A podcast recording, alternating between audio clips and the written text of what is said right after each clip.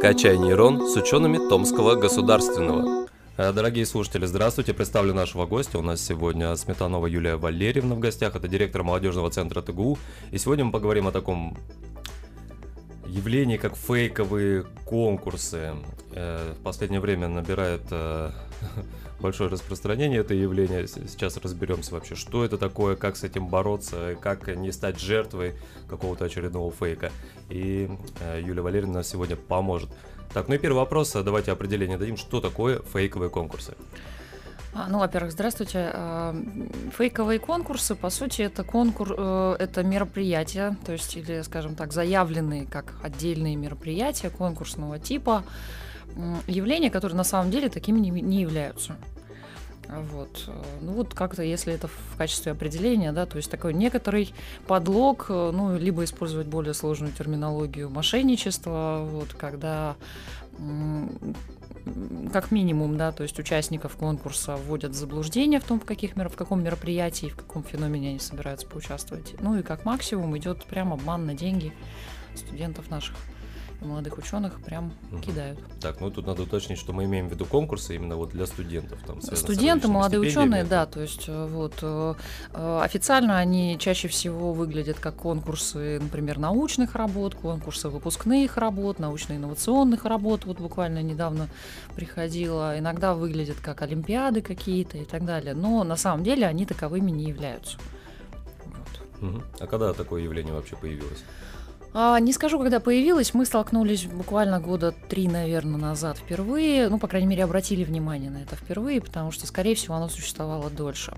А, и первый раз мы с этим столкнулись, когда в университет пришло объявление красивое такое о конкурсе мы его с учетом особенностей тематики рекомендовали двум подразделениям, двум факультетам, и на одном подразделении решили принять в нем участие. Красиво, замечательно, ну, казалось бы, по официальным путям пришла информация, все должно быть здорово.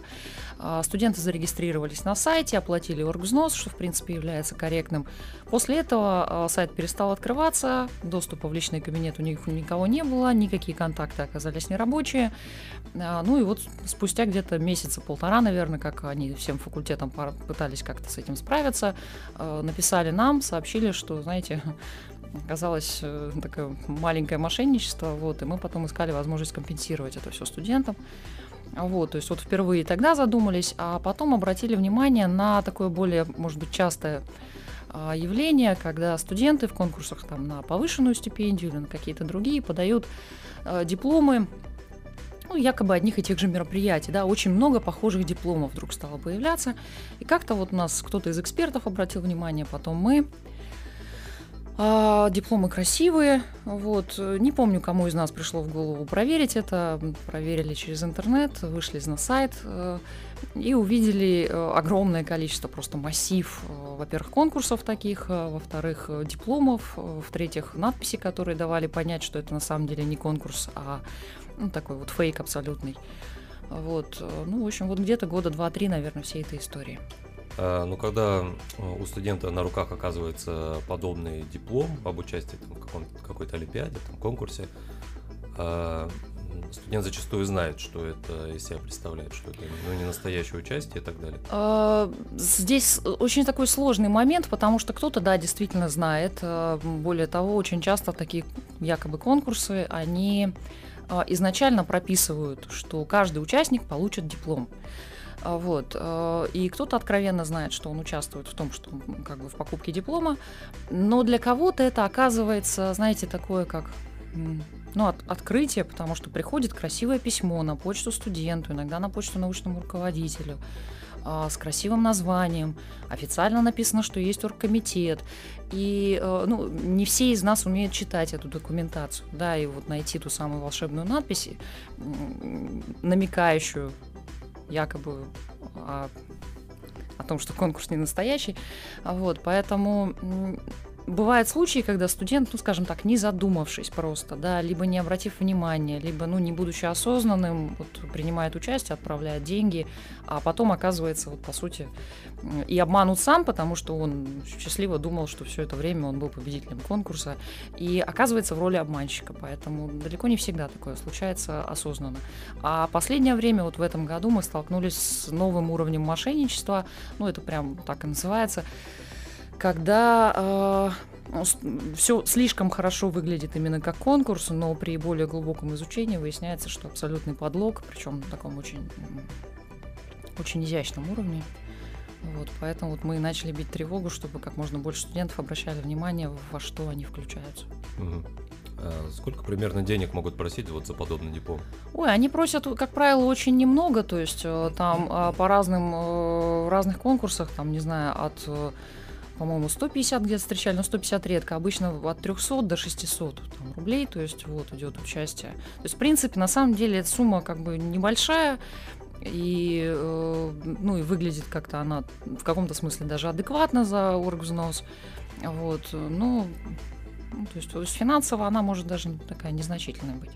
Угу. Но когда их много, и когда заявителей много, то, понятно, масштаб огромный просто. Угу. А вот э, в тех конкурсах, где студент может получить э, на руки диплом об участии в Олимпиаде, который на самом деле не было. Потом толк может быть от этого диплома? Он может э, приложить для участия там в каких-то ну, э, Смотрите, здесь очень многое зависит от экспертной комиссии, от экспертов. То есть вот не исключаю, что какой-то период, возможно, и мы были не очень внимательны, да, и где-то, возможно, пропускали такие мероприятия, потому что, ну, не задавались целью и, и, наверное, не понимали масштаб. Поэтому был период, когда, ну, кто-то с такими дипломами мог проходить. А, сейчас, например, в ТГУ, в частности, а, вот в конкурсе на повышенную стипендию, такие документы будут изыматься, и обсуждается даже вопрос о том, чтобы вообще снимать тех, у кого несколько таких дипломов, снимать участие в конкурсе, а, вот, ну, как за нарушение вообще всех этических допустимых требований. За другие конкурсы сказать не могу, но на самом деле там, где эксперты достаточно серьезные и осознанные, а сейчас очень многие конкурсы, которые серьезные и нормальные, они борются за качество экспертов. Так вот, на таких конкурсах снимают и тоже очень щепетильно относятся к таким вещам, как научная репутация и вообще вот репутация от участия вот в том, в чем стоит и в чем не стоит. Вот, поэтому э, я бы сказала, что вот сейчас и, и в, в перспективе такие документы скорее будут вредить молодежи, вот, э, и вредить их будущему. Угу. Ну, соответственно, студентам надо быть осторожнее. Да. И, ну, логично вопрос, а как, э, как распознать фейк? Как распознать фейк? Э, хороший вопрос, наверное, самый важный, самый такой специфичный. А, ну, во-первых, внимательно читать информацию о конкурсе, которая приходит а, большая часть этих конкурсов прям прописывают. Иногда даже в письмах, которые приходят студентам, э, прописано, что каждый участник получит диплом первой, второй или третьей степени. Как только видите такую надпись, все сразу нужно вот понимать, что это фейк, это вам предлагают поучаствовать в подлоге и так далее. Второй момент – это э, когда, например, студент переходит на сайт этого конкурса, он видит, например, сейчас у нас сентябрь месяц, он видит, что конкурс был в августе, в июле, в июне, в мае, там, апреле и так далее. Каждый месяц якобы проходит конкурс. А бывает еще, когда, например, сентябрьский конкурс, там, три дня до завершения там, приема работ, но вы можете принять участие еще в августовском конкурсе, в июльском и так далее. А вот это уже сигналы некорректного конкурса, потому что ни одна экспертная комиссия не сможет всероссийский конкурс проводить с регулярностью раз в месяц, и еще тем более задним числом. А вот. А, следующий момент. А, некоторые из этих организаций, из тех контор, я даже не знаю, как их корректно назвать, э, которые проводят такие фейковые конкурсы, они прям оптом выкладывают дипломы в открытом доступе.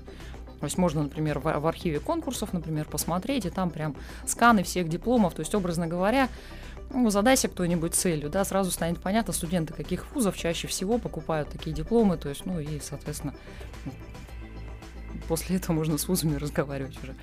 Вот, а, поэтому такой еще момент. И последний, это вот э, феномен последнего года, это тот, наверное, высший уровень мошенничества, с которым мы столкнулись когда на первый взгляд все выглядит замечательно, а, надписи о том, что диплом можно там, ну вот каждый получит диплом, нету. А, информация о конкурсе э, только самая общая выглядит адекватно. Вот, э, ну да, несколько конкурсов в год они проводят, э, но например, на дипломах, да, или в письмах, которые студентам приходят, вот в частности, была ситуация в конце весны, начале лета, когда одной студентке пришло письмо, А, она переслала научному руководителю с просьбой дать совет вообще участвовать или нет в конкурсе. А научный руководитель, профессор с большим опытом, я уж не знаю, у него то ли интуиция сработала, то ли что, он переслал мне с комментарием, я не понимаю, что мне здесь не нравится, но что-то не нравится. А там было все замечательно. Пожалуйста, уважаемый такой-то, такой-то, приглашаем вас принять участие в конкурсе там, научных работ, пожалуйста, вот ссылочка на сайт э, и подпись там секретарь оргкомитета, там, по-моему, кандидат каких-то технических или экономических наук, фамилия, инициалы. Все здорово, кроме одного. Все ученые, особенно с учеными степенями, э, мы все есть в базе данных и library, вот, потому что все наши публикации там так или иначе оказываются. И когда я стала проверять, ну, откликнувшись на интуицию профессора, стала проверять вообще, кто этот секретарь оргкомитета, что за кандидат наук, какого вуза сотрудник, э, выяснилось, что такого человека нету. То есть есть фамилия, инициалы, например, такие есть, но это кандидат там других наук.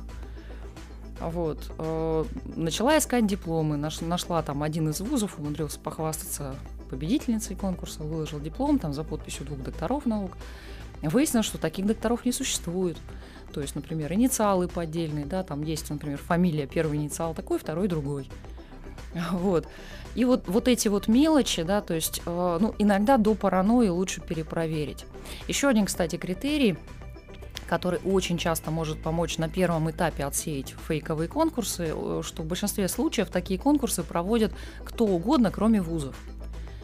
То есть это там некоммерческие партнерства всякие, ООО, ИП, там, не знаю, общественные организации, то есть и так далее, и так далее, и так далее.